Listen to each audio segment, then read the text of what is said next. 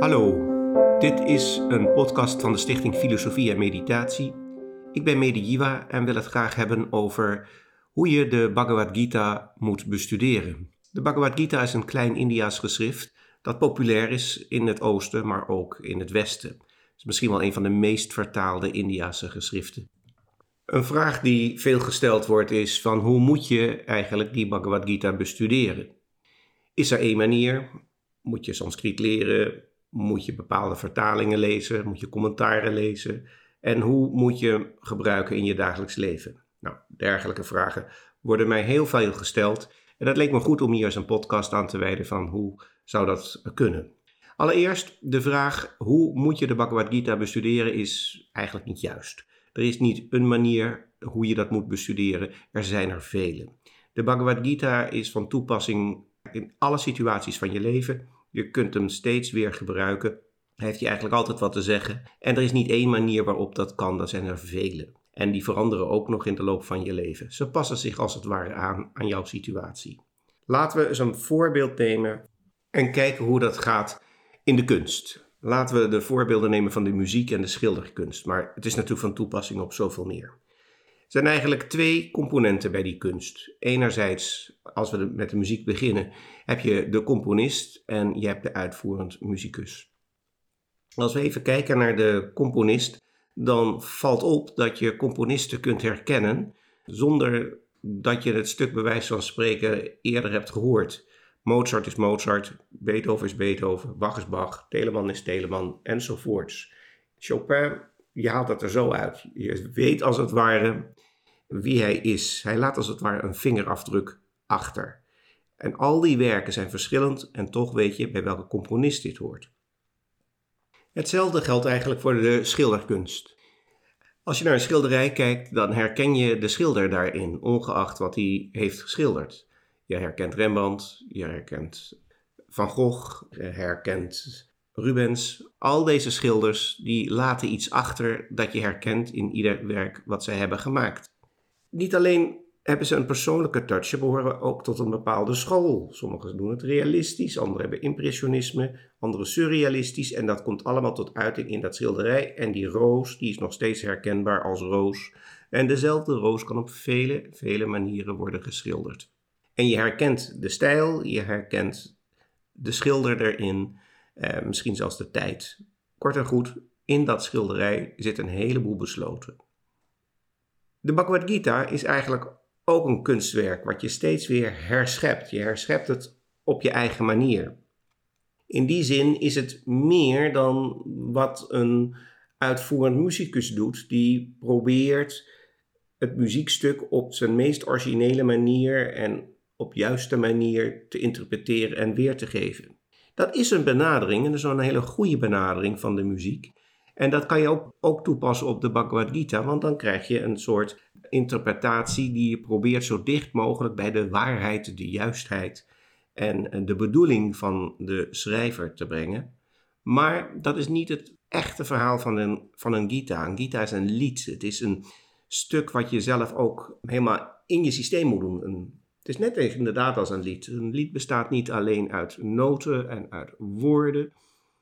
Ook de eigenheid van de zanger is mede bepalend van hoe het lied klinkt en is zelfs een noodzakelijk ingrediënt. En dat geldt ook voor de Gita. De Gita is niet alleen woorden, het is niet, heeft niet alleen een kennis en een bedoeling, maar het moet gebruikt worden. Het moet door je hele systeem gaan. En in die zin herschep je die Gita voor jezelf in jouw leven. En dat is niet de juiste manier, dat is een manier. Iemand anders zal dat op een andere manier doen. Je zal het waarschijnlijk zelf ook op een andere manier doen als je in een andere situatie van je leven bent. Kort en goed, je kunt dat dus blijven gebruiken zonder dat dat ooit uitgeput raakt. En dit herscheppende betekent ook dat jouw manier van kijken eigenlijk net als bij de componist en de schilder een bepaalde vingerafdruk achterlaat. Je zult altijd op een bepaalde manier, herkenbare manier, met die tekst omgaan en daar vergezichten in zien. En als je die gaat opschrijven of je gaat die delen met andere mensen, dan klinkt die eigenheid, die eigen vingerafdruk daarin door. En dat mag ook. Dat is juist zo mooi daarvan. Daarmee wordt het zo iets levens en persoonlijks.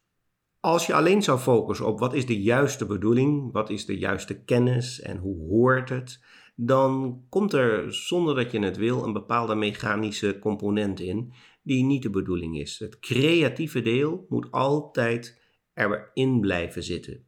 Dus prima om te zoeken naar wat is de werkelijkheid, wat is de waarheid, wat is de juistheid van de tekst. Maar het moet altijd in een creatief proces plaatsvinden en nooit in een mechanisch, statisch of ja, levenloos model. Een gita is dan ook op heel veel manieren te gebruiken. Het is eigenlijk een spiegel. Je kijkt in een spiegel en je ziet een bepaalde werkelijkheid. Niet de werkelijkheid, niet dat wat echt zo is. Het is altijd een interpretatie. De zenmeester Dogen, die in de 13e eeuw leefde, die beschrijft het ergens met het prachtige woordje bij gelegenheid. Bij gelegenheid staan op de hoogste bergpiek, bij gelegenheid gaan over de bodem van de diepste oceaan. En dat gaat dan nog zo een tijdje door. Bij gelegenheid is het zo, en bij gelegenheid is het een beetje anders. En bij weer een gelegenheid is het misschien weer een beetje anders. En dat kan allemaal. Het is niet statisch, het is niet in steen uitgehakt, het is dynamisch, levend en het past zich aan. Dus als iemand zou vragen, hoe moet je nou die Bhagavad Gita bestuderen? Nou, ten eerste moet je helemaal niks. Um, je moet ermee spelen. Ik begrijp dat je in het begin moet wennen aan de woorden, aan de tekst, aan de filosofie en dat kost tijd en interpretaties lezen is hartstikke nuttig en verhelderend, maar uiteindelijk komt het erop neer dat je met de teksten moet gaan spelen. Je moet ze gaan leven en dan komt er, of je het wil of niet, die persoonlijke vingerafdruk op. Die herkenbare afdruk die maakt dat jij het was die hiermee gespeeld heeft. Net als de muzikus, de componist, net als de schilder en andere kunstenaars.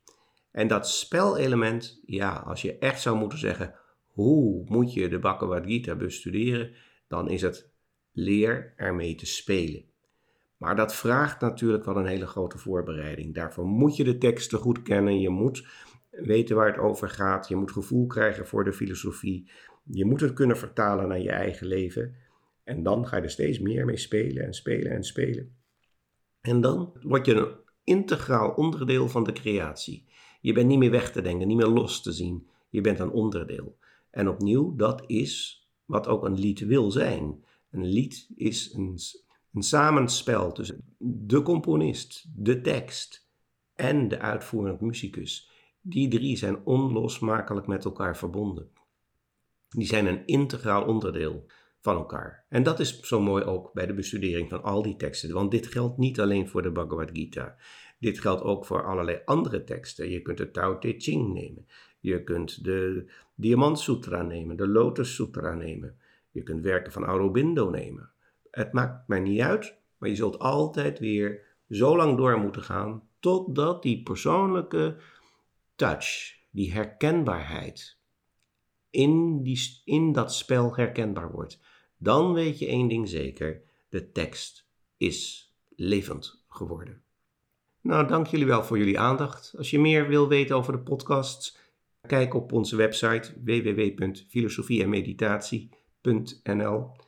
En daar vind je ook allemaal video's, ook over de Bhagavad Gita. Dus als je je daar verder in zou willen verdiepen, dan kun je daar video's vinden die het hele werk per hoofdstuk behandelen.